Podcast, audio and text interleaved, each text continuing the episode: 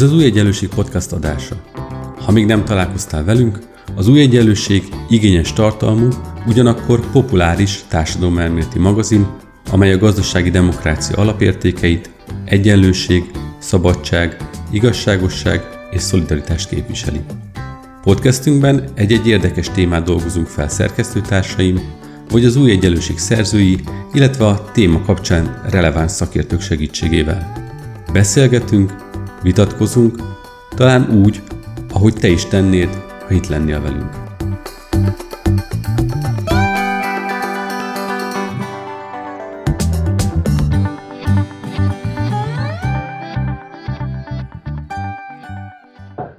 Az Új Egyenlőség Pirocs podcastjának mai vendége Győri Gábor, politikai elemző a Policy Solutions-től. Szerbusz!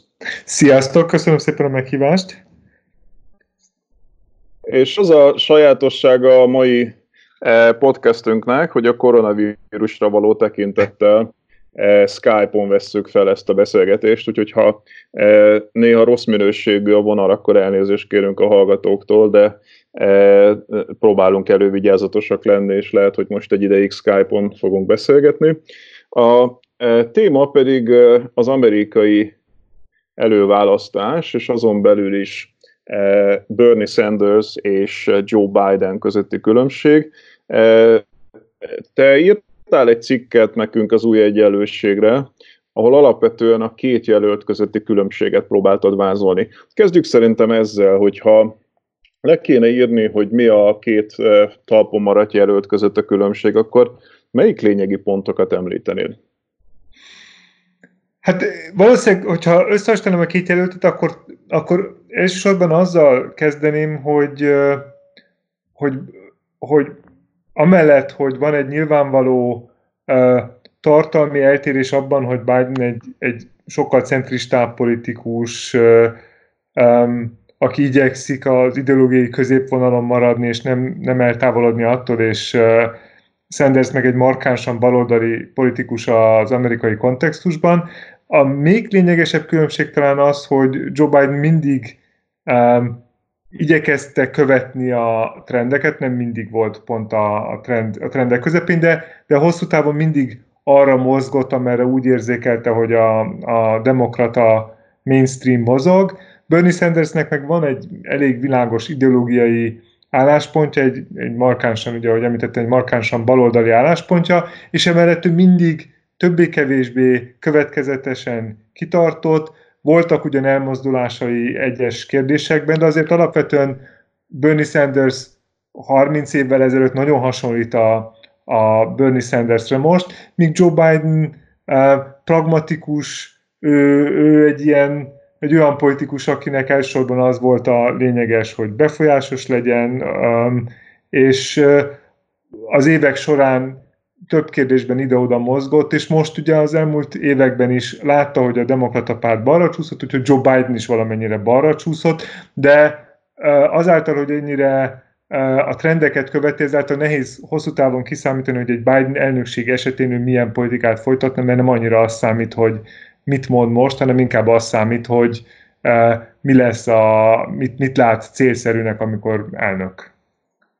Hadd, problematizáljam egy picit ezt a e, centrum radikális baloldal e, dolgot, amit mondasz. E, azért szeretném problematizálni, mert hogyha elfogadjuk azt, hogy Joe Biden a centrista jelölt, akkor ugye elfogadjuk azt is, hogy hát tulajdonképpen ugye van ez a e, mondás, hogy hát arany középút, ne válasszunk szélsőségeseket, hanem próbáljuk meg a, a centrista, az valahogy azt sugalja, hogy ő egy ilyen mérsékelt e, jelölt, és bezzeg a radikális Bernie, az pedig valami fajta szélsőséget képviselni, és ezt szeretném problematizálni abból a szempontból, hogy ha Bernie Sanders-t átültetjük egy európai skálára, és szerintem ezt érdemes megtenni, mert mi mégiscsak Európában élünk, és jobban ismerjük az európai politikai palettát, mint az amerikait, akkor én azt mondanám vitaképpen, e, és kíváncsi vagyok, hogy ezzel egyetértesz hogy Bernie Sanders tulajdonképpen egy európai skálán valahol a, a közép környékén lenne, a középnek talán a bal oldalán, de ő egy alapvetően centrista politikus. Azért mondanám ezt, mert hogyha meghallgatjuk, hogy ő milyen társadalmat akar, akkor ő tulajdonképpen hát Dániát szokta emlegetni, tehát egy ilyen mérsékelt szociáldemokrata, skandináv típusú eh, demokratikus társadalmat szeretne. A, hogyha európai skálán nézzük, és mondjuk a szélső jobb és a szélső bal között próbáljuk meg elhelyezni eh, a Dán szociáldemokrácia, értelműen egy centrista, mm. és nem pedig egy, egy radikális baloldali. A radikális baloldali Európában az valami fajta kommunista lenne, aki államosítani szeretne, vagy központi utasítást. Tehát, hogyha átültetjük Európába, akkor Bernie a centrista, és ehhez képest Joe Biden egy, egy radikálisan jobboldali, már egy piaci értelemben jobboldali. Mit gondolsz erről?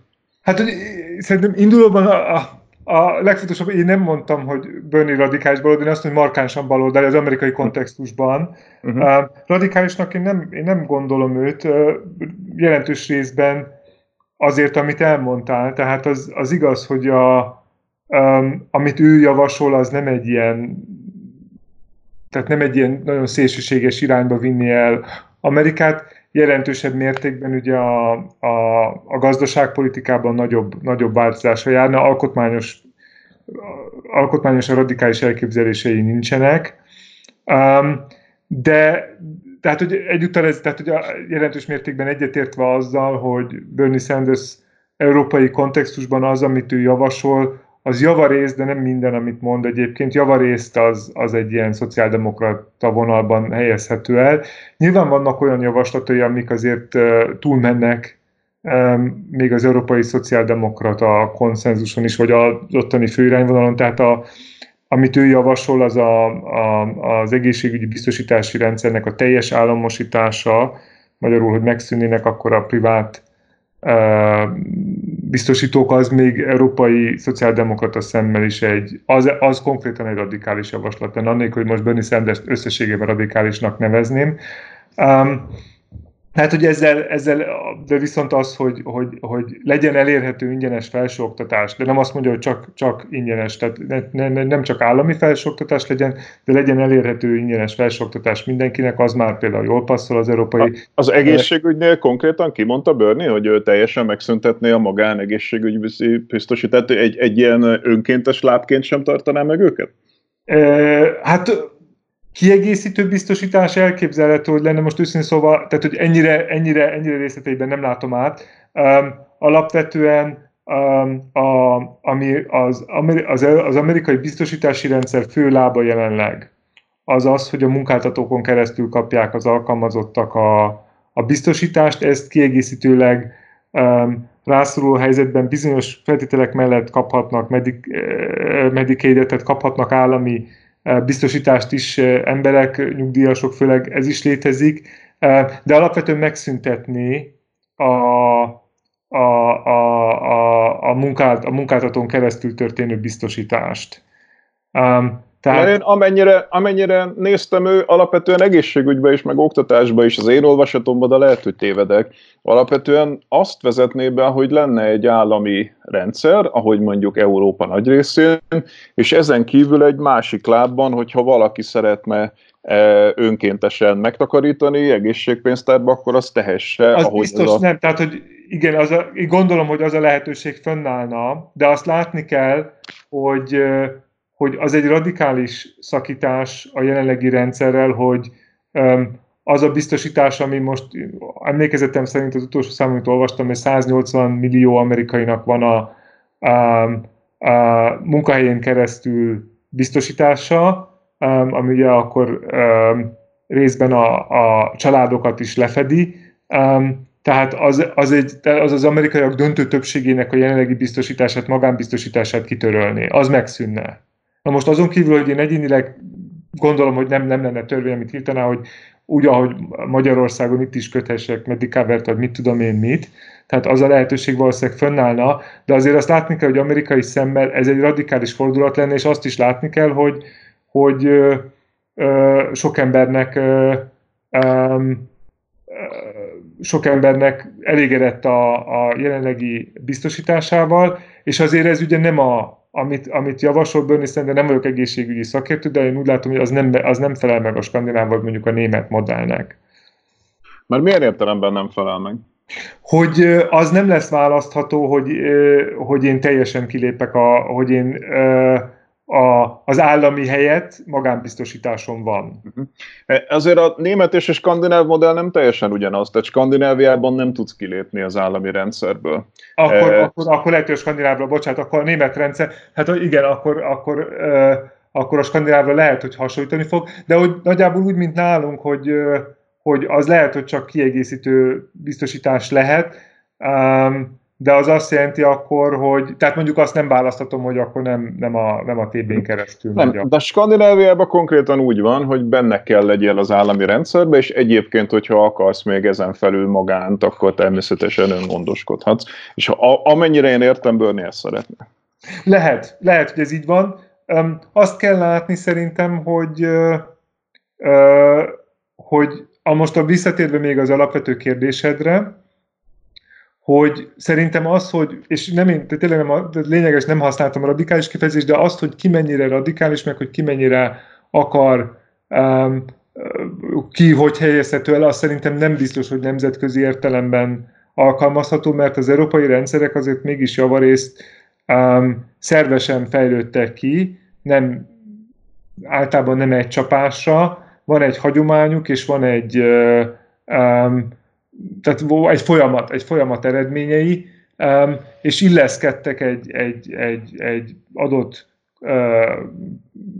gazdaságfelfogásba, egy adott kapitalizmus felfogásba és egy adott mentalitásba, kultúrába. Na most ehhez képest Bernie Sanders, amikor azt mondja, hogy ő egy, ez, az európaiakhoz képest nagyon erősen eltérő társadalmat, mint az amerikai, igen jelentős mértékben átalakítaná, de ez egyébként leginkább a, az egészségügyre igaz, azon túl egyébként nem annyira radikálisak az elképzeléseik, mint a elképzelés, mint annyira beállítják, tehát az adózás az progresszívebb lenne, nyilvánvalóan azáltal, hogy most sokkal több embernek nyílna lehetősége arra, hogy ingyenes felsőoktatást kapjon, az is egy változás, de ezek így nem annyira radikálisan változtatnak, ahol, ez, ahol, a, ahol a leginkább radikális lesz az eddigi amerikai hagyományokhoz és felfogásokhoz képest a változás, az az EU biztosítás lenne. Kicsit maradjunk nem... még itt az Igen. egészségügynél. Jó, aztán átmehetünk a többi témára, de, de én megint vitatkoznék veled két szempontból.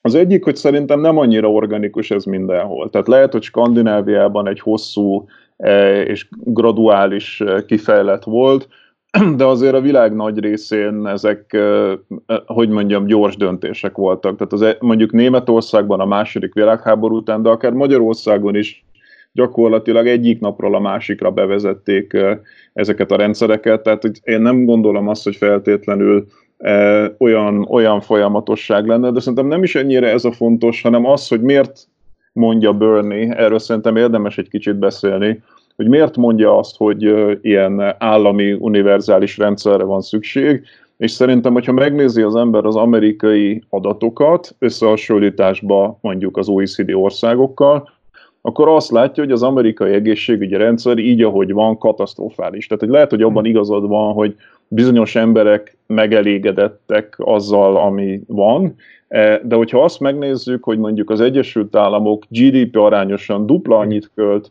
egészségügyre, mint Kanada, e, és sokkal rosszabbak az egészségügyi mutatói, és nem csak életmódbeli mutatói, hanem konkrétan arra vannak evidenciák, hogy az egészségügyi rendszernek a működése sokkal rosszabb, mint Kanadában, vagy Európához összehasonlítva, akkor azt gondolom, hogy eléggé indokolt az, amit Bernie mond. Hát azt hiszem, hogy abban nincs nincs semmilyen vita, hogy az EU rendszer, az amerikai EU rendszer diszfunkcionális ebben az értelemben, és hogy átalakításra szorul. Arról már nyilván lehet vitatkozni, és ebben mondjuk biztos, hogy nálam rátermettebb szakértők vannak, hogy mi a, az átalakításnak a, a, leg, a legjobb módja. Viszont az, tehát, hogy az amerikai egészségügyi rendszer szerintem annyiban érdekes, hogy, hogy nem, tehát, hogy nem, nem ilyen egyszerű, ahogy, ahogy mondod, mert abszolút igazad van, hogy, hogy, hogy nem, nem jól teljesít összességében, de az érdekesség az, hogy szerintem a, összehasonlítva a többi uh, mondjuk az többi fejlett ország rendszerével az érdekesség az ugye egyfelől, hogy az amerikaiak sokkal többet költenek, tehát a GDP 17%-át, ami mondjuk így a, egy átlagos fejlett országnak közel a duplája valóban, és ehhez képest mondjuk nagyon sok ember nincs biztosítva, indulóban ez a legnagyobb probléma, tehát nincs előbiztosítása, tehát csak sürgősségi ellátást kaphat, ami azt, hogyha rákos, akkor egyszerűen vagy kifizeti zsebből, vagy pehje van. Tehát a, a, de viszont azt gondolom, hogy nagyon sok embernek az amerikai, az amerikai egészségügyi rendszer nagyon jó ellátást biztosít, valószínűleg a világszínvonalban, összehasonlításban kiemelkedően jó ellátást biztosít, viszont másoknak meg egyáltalán semmit nem biztosít, tehát az amerikai rendszernek a, a legmarkánsabb uh, tulajdonsága az nem az, hogy rossz ellátást biztosít, hanem az, hogy borzasztóan egyenlőtlen ellátást biztosít. Tehát valószínűleg nincs még egy ilyen... Így van, és ebből ki az az átlag. Tehát teljesen egyetértek, hogy abból, hogy nagyon kevés embernek valami jót biztosít, és nagyon sok embernek meg semmit, vagy nagyon rosszat, ebből az jön ki, hogy a társadalom egészére nézve. És ugye olyan helyzetekben, mint most, ahogy van ez a vírus helyzet, uh, egyértelműen bebizonyosodik, hogy az kevés, hogy bizonyos embereknek van jó egészségügyi rendszere, hogyha egy társadalom leg- legleszakadottabb rétegei eh, nem kapnak jó társadalom, nem kapnak egészségügyi ellátást rendesen, akkor abból óriási bajok lehetnek. Hát ez, ez így van. Tehát, hogy meg, meg az, hogy egyáltalán nyilvánvalóan egy ennyire ilyen mértékig eh, privatizált rendszert meg nagyon nehéz állami koordinációval működtetni most. Tehát, hogy ez, egyszerűen ez is hiányzik valóban, tehát, hogy egy járványhelyzetben konkrétan az az állam nyilván könnyebben tud föllépni, hogyha a jelenleginél nagyobb átlátása van és kontrollja van az egészségügyi szolgáltatások fölött, de nincs. Tehát, hogy az, állam, az államtól erősen függetlenül működnek ezek a társadalmi rendszerek, tehát nem, ez, is egy, ez is egy külön probléma. A másik egyébként, ami az amerikai egészségügyi rendszernek egy nagyon jellegzetes problémája, az a, az a költségek. Tehát iszonyatosan elszaladtak a költségek, nagyon jól keresnek Amerikában az orvosok, és nagyon, drágák, nagyon drága az ellátás, tehát hogy ezt nyilvánvalóan egy, egy erősen államosított rendszerben könnyebb lesz megfogni, és ez az egyik érv. De most, ahol én már nem tudok segíteni, vagy ami már nekem túl részletes lenne, az az, hogy összehasonlítani Bernie megoldását más, hasonló irányba mutató, de nem annyira radikális megoldásokkal. Tehát azt hozzá kell tenni, hogy nem annyira egyszerű a dolog, hogy úgy van, hogy itt ez csak egy nagyon szűk gazdag rétegnek jó ez a, ez az, ez az ellátási rendszer, mert a középosztály jelentős része is többnyire elégedett az ő biztosításával.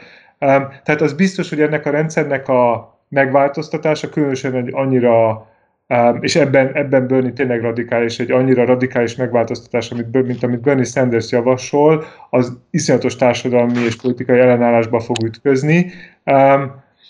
Kérdés az, hogy ezt lehetne volna mérsékeltebb eszközökkel elérni a rendszer igazságosabb átételét, lehetette volna esetleg nagyobb átmenettel megoldani, de, de mondom, ebben én már nem vagyok annyira... Ja, világos. Oké, okay, szerintem érintsük más témákat, mert ugye az egészségügyet és az oktatást már említettük. Egy nagyon fontos dolog szerintem, hogyha most nem annyira Bernie-ről beszélünk, hanem inkább Bidenről, ez a bűnügyi felfogása, tehát az, hogy ugye a 90-es évek elején. Clinton elnöksége alatt beterjesztettek egy törvényt, ami hát eléggé ilyen punitív, tehát hogy kriminalizál bizonyos társadalmi rétegeket, akik alapvetően nagyon szegény sorban élnek, és hát van egy híres felvétel, a, ha jól emlékszem, a kongresszusban mond egy beszédet a beterjesztő, aki maga Biden, és azt mondja, hogy őt nem érdekli, hogy milyen társadalmi rétegből jön az illető, e, ha bűnöző, akkor be kell rakni a dutyiba, és el kell venni az, le kell venni az utcáról, stb. Tehát, hogy gyakorlatilag ahhoz képest, hogy elméletileg egy baloldali politikusról beszélünk, szinte semmi megértést nem tanúsít e, az irányba, hogy hát a bűnözés az nem úgy magától jön létre, hanem az bizonyos társadalmi kirekesztés hozza, igaz? Tehát, hogy van egy ilyen egyértelmű dimenzió. Igen, egyetértek, és ez nekem ebből egyébként nem az jön le, hogy itt Joe Biden valami nagyon um, erős ideológiai felfogást képviselt, mert ezt a vonalat én nem nagyon látom Joe Bidenban, hogy neki nagyon uh, uh, tehát úgy, ahogy Bernie Sandersnél elég egyértelmű az ő ideológiai alapvetése, és hogy ez hogy ezt hogy határozta meg az ő hozzáállásait egyes konkrét közpolitikai javaslatokhoz az évtizedek során. Úgy, Joe Biden úgy látom, hogy, hogy azért sodródott azzal, ami divatos volt, és a 90-es években ez menő volt, tehát ugye a Clinton alatt rájött arra, hogy ahhoz, hogy vagy Clinton úgy közelített, Bill Clinton úgy közelített az amerikai politikához, hogy ő úgy tud választást nyerni, meg úgy tud a legsikeresebb jelölt lenni, hogyha megcélozza a, a társadalom, a, a konzervatív, konzervatívabb beállítottságú fehér középosztályt Amerikában, és akkor őket úgy tudta megszólítani leginkább, hogy, hogy kiemelte, hogy bár a demokrata párt az alapvetően hagyó, akkor már hagyományosan, addigra már hagyományosan inkább a, a munkásosztályt képviseli, meg a, akkor már a demokrata párt um, erősen összefonódott a, a szegényebb fekete szavazókkal is, de hogy egyúttal Clinton azt akarta üzenni, hogy ők le fognak csapni, tulajdonképpen ez volt a Crime Bill-nek az üzenete, a, a fekete bűnözőkről, akiktől a fehér középosztály tart, és úgy gondolom, hogy Joe Bidennak nyilvánvalóan azt mindenki ebbe a kontextusba kimert, hogy ez nem egy fai irányítságú politika, hanem egy bűnözés ellenes, és nem arról szól, hogy konkrétan stigmatizálunk bárkit, de hogy a bűnözés ellen határozottan föllépünk, és ez elsősorban a fehér középosztályt hivatott. Így van, azt én sem gondolom, hogy, ezt, ezt én sem gondolom, hogy Joe Biden mondjuk rasszista lett volna, amikor ezt tette, csak arról van szó, hogy ugye az Egyesült Államokban a bebörtönzési arány Igen. az kiemelkedően magas nemzetközi összehasonlításban. Tehát, hogy az előbb azt mondtuk, hogy a, e, az egészségügyi költésük kiemelkedően magas, és ehhez képest sokkal rosszabbak a egészségügyi mutatóik. Van, ez egy másik ilyen mutató, amiben az Egyesült Államok egész ellen van a térképről. Igen. Ilyen sok embert börtönbe a társadalom arányaiban sehol nem vetnek mint és sok esetben olyan, olyan, olyan, olyan, tehát sok esetben drogfogyasztás, meg olyan bűnö, bűnök miatt, amelyeket máshol minimálisan vagy, vagy egyáltalán nem büntetnek, nem kriminalizálnak. Tehát ez Így van, és ezeknek az embereknek egy iszonyatosan nagy része fekete, illetve Igen. hogyha megfordítjuk a képletet, a feketéknek, a fekete férfiaknak egy iszonyatosan nagy aránya, most nincs a fejemben, hogy mekkora, de valami elképesztően nagy arányban börtönben csicsül. Viszont, viszont tehát csak ez, ez mindig az, amit mondtál, és ezzel, ezzel nem, és ez, ez nyilvánvalóan egy, egy ér Joe Biden ellen. Hozzáteszem, hogy ez nem tudom, hogy őt mennyire védi, vagy mennyire menti föl. Én azt mondom, hogy Joe Biden a 90-es években sem erősen hitt ebben, amúgy gondolta, hogy ez most működik, tehát hogy a Clinton-tól kiindul ez működik, és úgy gondolom, hogy ő most abszolút megértette, hogy ez most nem menő már ez a fölfogás, különösen a demokrata párton belül nem ezzel fog nyerni, úgyhogy szerintem ő biztos, hogy ebben, hát el is mondta, hogy megváltozott az álláspontja, meg, meg ő már nem ezt képviseli ebben a kérdésben, most ez egy, inkább arról lehetne vitatkozni, hogy mennyire hiteles, hogy valaki ezekben a kérdésekben megváltoztatja a véleményét. Igen, ezt mondom, akartam mondani pontosan, igen. hogy ez egy hitelességi kérdés. Tehát ugye az is egy hitelességi kérdés, hogy Joe Biden rendszeresen elmondta, hogy ő menetelt annak idején a polgárjogi mozgalomba, majd utána pár évvel később meg elmondta, hogy egyáltalán nem menetelt, és egyáltalán nem vett részt a polgárjogi mozgalomba. Tehát mondjuk szemben azzal a Bernie sanders akivel dokumentáltan ott van, letartóztatják, stb többi Joe Biden össze-vissza hazudozott azzal kapcsolatban, hogy ő részt vett vagy nem vett részt a polgárjogi mozgalomban. Igen, meg hát ellenezte a, a, a, a tehát, hogy volt, volt olyan is, amikor Joe Biden um, állást foglalt a, a, az iskolai integrációnak azzal a formájával, amit akkor megvalósítottak, tehát akkor ugye ez a buszhozás. A buszhozás, amikor fekete diákokat beültettek és elvittek fehér iskolákba, ugye akkor nem az iskola integráció ellen volt általában, hanem ennek a, ezzel a formájával, tehát a, a, arról a, azzal kapcsolatban is van egy, egy történet. De azt gondolom, hogy az, az érv Joe Biden mellett azoknak, akik őt támogatják, és mondjuk ezekkel nem értenek egyet, ezzel az álláspontjaival, hogy ő halad az idővel. Tehát, hogy igen, tehát Joe Biden nem volt jó 20 évvel ezelőtt, de azt látjuk, hogy Joe Biden mindig jó volt abban, hogy ami a, hogy ami a társadalmi konszenzus volt, vagy ahol elmozdult a társadalom, ő azt követte. Ez mondjuk, tehát, hogy alapvetően most Joe Biden nem, nem, nem képviselne olyan álláspontot akár a bűnözés kapcsán, akár a, a, az iskolai integráció kapcsán, vagy más vitatható kérdések kapcsán, ami nem illeszkedik a jelenlegi mainstreambe, eh, mert ő együtt haladt a mainstreamben, és ő azt képviseli, amit Amerika most így összességében javarészt képvisel, és ez igaz, tehát, hogy nem, nem azt gondoljuk, hogy Joe Bidennak nagyon erős ideológiai álláspontja voltak, azt gondolom, hogy ez egyfelől a gyenge pontja, tehát, hogy ez az a, tehát, hogy nincs következetesség, nincs egy nagyon erős kiállás bizonyos ügyek mellett, másfelől meg sok szavazó szempontjából pont ez az erős pontja, hogy, hogy ő, ő nem fog ilyen, ilyen kérdések mentén nagy társadalmi vitákat generálni, mert ő, ő, ő ahhoz fog alkalmazkodni, ahol érzi, hogy a többség van. Uh-huh. Jó. E, aztán ugye van egy olyan dolog, amiben viszont továbbra is azt hiszem, hogy a mainstreamben van, e, és ez pedig az üzleti világhoz mhm. való e, hozzáállás. E, tehát ugye egy óriási vita demokrata párt e, centruma és Sanders között, hogy Sanders nagyon radikálisan átalakítaná azt a helyzetet, ahol gyakorlatilag a nagyvállalati szektor, az oligarchák megvásárolták az amerikai eh, politikát. Eh, ez ugye ahhoz kötődik, hogy kampányfinanszírozás, a Citizens United nevű eh, alkotmánybírósági döntés, ahol engedélyezték, hogy a nagyvállalatok ilyen szuperpekkekkel támogassák a jelölteket a kampányfinanszírozáson kívül, és azért cserébe a nagyvállalatok kapnak mindenfajta előnyöket, tehát a szabályozás enyhítését, közbeszerzéseket, a, a, a monopólium ellenes fellépések gyakorlatilag eltűntek, hosszal lehetne sorolni, és ebben Bernie Sanders nagyon következetesen azon az állásponton van, hogy a biznisz ki kell vinni az amerikai politikából, nem lehet megengedni, hogy egy megvásárolt politikai rendszer legyen. Joe, Joe Biden-től meg szerintem semmifajta változást nem várhatnánk, tehát ő alatta gyakorlatilag fennmaradna ez, amit úgy szoktak viccesen mondani, hogy a best democracy money can buy.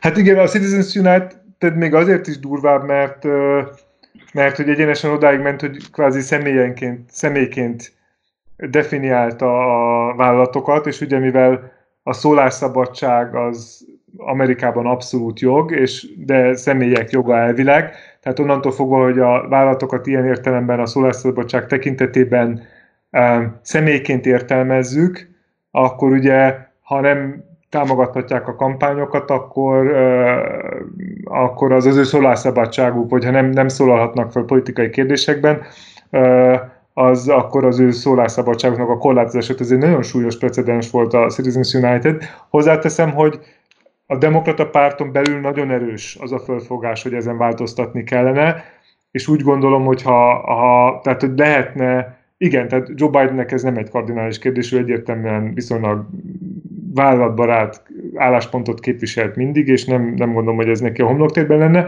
de az biztos, hogy ha mondjuk sikerülne elfogadni egy olyan törvényt a kongresszusban, ami ezt megváltoztatná, az kizárt dolognak tartom, hogy Joe Biden megvétózna, mert ő nem szeret szembeszegülni a, a mainstream-mel. Ennél sokkal nagyobb probléma sajnos a jelenlegi rendszerben, hogy akár Bernie Sanders az elnök, akár Joe Biden a, az elnök, egyrészt nehéz lenne egy ilyen törvényt átnyomni a kongresszuson, de valószínűleg egyébként, hogyha most demokrata elnök lesz, akkor sikerülne, de, de a legfelsőbb bíróság akkor is, akkor is megbuktatná.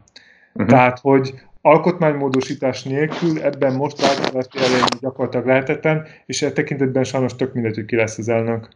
Na, van egy másik ügy, ami ehhez kapcsolódik, és ez pedig a klímaváltozásnak a, az ügye. Ugye nyilvánvalóan, ha nem szorítjuk vissza az üzleti szektort a politikából, akkor nem lehet hatékonyan fellépni a klímaváltozással kapcsolatosan sem. És hát, hogyha megnézzük, az Egyesült Államok az egyik legnagyobb szennyező ma is, ha pedig historikusan nézzük, tehát mondjuk az elmúlt 50-60-100 évet, akkor teljesen egyértelműen messze a legnagyobb szennyező az az Egyesült Államok uh-huh. volt és hát Bernie Sanders teljesen egyértelműen elkötelezett a klímaváltozás ügyében, folyton elő is hozza ezt a témát a vitákban, amikor a kérdezők ezt nem teszik fel. Joe Biden-től hát nagyon nehezen lehet találni erre utalásokat, és nem nagyon hiszem, hogy tenne bármit is érdemben a klímaváltozás ügyében. Mit szólsz? Hát azt, hogy papíron egyébként, amit most így program szintjén leírt Joe Biden, az nem hangzik rosszul, az sem. Um, amit, amit, a, amit Bernie Sanders megfogalmazott, az sokkal ambiciózusabb, ez nem kérdés, méghozzá nagyságrendekkel ambiciózusabb. Um, És ugye hozzáteszem a másik, hogy a környezetvédelem az egyik olyan terület, ahol az elnöknek még a kongresszus nélkül is vannak komoly hatáskörei, bár a nagyobb változáshoz mindenképpen, tehát a beruházásokhoz, meg a törvénymódosításokhoz kell a kongresszus, de viszonylag sok elnöki jogkör rendelettel is megvalósítható. Um, tehát, hogy abszolút igaz, hogy, hogy Bernie Sanders politikája ebben sokkal haladóbb lenne, és, és valószínűleg sokkal nagyobb változásokat érne el a környezetvédelem területén. Tulajdonképpen azt tudom mondani, e területen is, meg más területeken is, ahol, ahol jelentős különbségek vannak, hogy az most már látszott, kirajzolódott akár 2016-ban, akár 2020-ban, hogy, hogy Bernie Sanders um, politikai felfogásai most már sokkal közelebb állnak a demokrata pártban uralkodó felfogásokhoz, mint mondjuk 10-15 évvel ezelőtt. Tehát Bernie Sanders most már sok, annélkül, hogy Bernie Sanders változott volna érdemben, az ő álláspontjai sokkal elfogadottabb a demokrata párton belül. Most én nem tudnám megmondani, hogy ez um, ez mit, pontosan hány szavazót fed le, az biztos, hogy többen támogatnak bizonyos Bernie Sanders elképzeléseket, mint amennyien Bernie Sanders-re szavaznak, tehát ez a mondjuk ilyen 30-40 százaléki támogat, közötti támogatottság, ami Bernie Sandersnek általában van, az ország alábecsüli azt, hogy hányan képviselik az ő elképzelését, mert egy csomóan végül nem szavaznak Bernie Sandersre, azért, mert úgy gondolják, hogy ő a kockázatosabb választás lenne Trumpal szemben, és azt akarják, hogy a Joe Biden inkább befogja, elfogja, meg fogja nyerni a választást, úgyhogy rá kell szavazni, de, de azt látni kell, hogy ha most ahogy most nagyon valószínűleg tűnik, hogy Joe Biden lesz az, az elnök jelölt, és tegyük föl, ő lesz az elnök is. Egy olyan esetben is most már Bernie Sanders, meg az ő programja egy jelentős erőt képvisel a demokrata párton belül. Tehát azt nem hiszem, hogy Joe Biden, aki mindig konszenzusra törekedett, meg, meg, meg igyekezett a demokrata pártot egyben tartani, a, ő, ő neki érdekében állna egy olyan helyzetet kialakulni, hagyni, ahol a demokrata párt mondjuk teljesen ketté szakad ilyen közpolitikai kérdésekben. Tehát lehetne, lehet, hogy nem fogunk akkor, sőt, biztos, hogy nem lesznek akkora változások, akár a környezetvédelem, akár az adózás, vagy más területeken, mint amit Bernie Sanders szeretne, de az biztos, hogy ha demokrata elnök lesz, és demokrata kongresszus lesz, akkor lesznek baloldali elmozdulások még Joe Biden alatt is, már csak azért is, mert Bernie Sanders egy, valóban egy mozgalmat hozott rész, és úgy gondolom, hogy ez jelentősebb, mint az ő elnök jelöltsége, hogy ő elindított egy mozgalmat, aminek nagyon erős támogatottság van a demokrata párton belül, és nyomás alatt fogja tartani Joe Biden, és Joe Bidennek az egyik előnye, hogy ő, hogy ő hajlamos engedni a nyomásnak, tehát nem fog minden kérdésben ellenállni ennek. Ugyanakkor van itt szerintem egy iszonyú fura paradoxon, hogy Bernie Sanders nem valószínű, hogy még egyszer indulhatna elnök előttnek. Tehát négy év múlva ő már messze túl öreg lesz ahhoz, hogy Igen. indulhasson. Viszont, hogyha megnézzük, hogy kik a támogatói, akkor egyáltalán nem az idősek a támogatói, tehát nem a saját korosztálya a támogatói, a saját korosztályában, de egyébként ugye a 45 felettieknél Bernie Sanders kisebbségben van messze ahol erős a támogatottsága, az érdekes módon pont a 18-tól 40-ig tartó, tehát a fiatalabb korosztály. Ez egy elég nagy paradoxon. Nem látom, nem látom úgy, nem látom úgy, tehát ami, ami, ami, ami nyilván most felhozta Bernie Sanders, az az, hogy tehát, hogy ez, azt látjuk, hogy az a korosztály, aki valószínűleg mindig is óckodott attól, a, attól, amit ő radikálisnak gondol, Bernie Sanders politikájában az most kiöregedett a politikából, vagy tehát, hogy az, azok, azok, azok kezdenek az idősebb korosztályok lenni, és hogy Bernie Sanders attól tud sikeres lenni, hogy ez, ez egy, a mostani fiatalok körében ezek a, az ott, azt, amit ő már régóta képvisel, azok sokkal szimpatikusabbnak tűnnek. Tehát, nem, nem, tehát úgy tűnik, hogy nem az változott meg, nem attól lett Bernie Sanders sikeres, hogy nagyon sok amerikai aki nem tudom, 50-60 éves lett most, az megváltoztatta a véleményét ahhoz képest, amit 20 évvel ezelőtt gondoltak a politikára, hanem a mai 50-es, 60-asok valószínűleg ugyanazt gondolják a politikából, politikáról nagyjából, amit 20 évvel ezelőtt gondoltak, amikor 30-40 évesek voltak. Kisebb, biztos, hogy volt kisebb elmozdulás, de ami változott az az, hogy bejött egy új generáció a politikában, és ők ugye, ez már de részben azért, mert fiatalok, de azt gondolom, hogy még jelentősebb mértékben azért, mert ez már a 2008-as válság utáni generáció, és ott azt gondolom, hogy ez egy nagyon markáns nyomot hagyott a, az amerikai társadalomban, hogy nagyon sokan felismerték, hogy a, tehát nekem az szerintem az egyik leg, leg, leg érdekesebb és legaggasztóbb jelenség a 2008 utáni felívelésnek, hogy volt most egy ilyen tíz éves időszak, amikor az amerikai gazdaság nőtt, és, és, és megint nagyjából akkor stabil, stabilizálódott a nagy válság után, de ez nem járt azzal, nem járt egy jelentős társadalmi mobilizációval. Tehát nagyon sokan felismerik, most egy olyan generáció nő föl, aki, a, a, akinél a közönkutatások kimutatták, hogy nagyon sokan úgy gondolják, hogy nekik e, nem lesz jobb, mint az előző generációnak, hogy az ő esélyek nem lettek jobbak, az ő e, béreik nem lettek szignifikánsan jobbak, és ez az első generáció, aki úgy nő föl, hogy,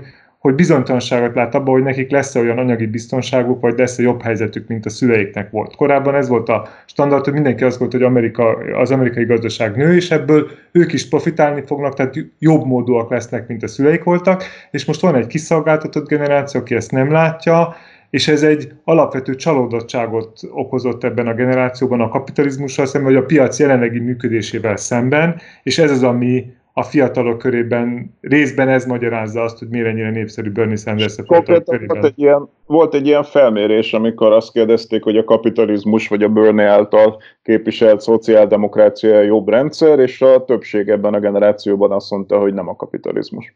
Hát igen, ez most azt gondolom, hogy nem feltétlenül annak szól, hogy mindenki részleteiben érti Bernie Sanders programját, de jelentős mértékben annak szól, hogy sokan értik, hogy a jelenlegi formájában az amerikai piacgazdaság nem működik igazságosan, és nem működik jól, és ez de leginkább azért, mert a saját korábbi ígéretét se tartotta be, mi szerint minden generációnak jobb lesz, mint az előzőnek volt. És ezt most már nem látják. Világos. Jó, közben az időnk lejárt. Én egészen biztos vagyok benne, Gábor, hogy mi még fogunk itt a Egyenlőség Piros podcastjában beszélgetni az amerikai elnökválasztási folyamatról, hiszen az még egész évben fog tartani, és hát a koronavírus persze nyilván megbonyolítja a dolgokat. Egyelőre ebben a témában, hogy mi a különbség Bernie Sanders és Joe Biden között eddig tudtunk eljutni. Nagyon szépen köszönöm Győri Gábornak, a Policy Solutions politikai elemzőjének, hogy ebben partnerem volt. Köszönöm szépen. Köszönöm.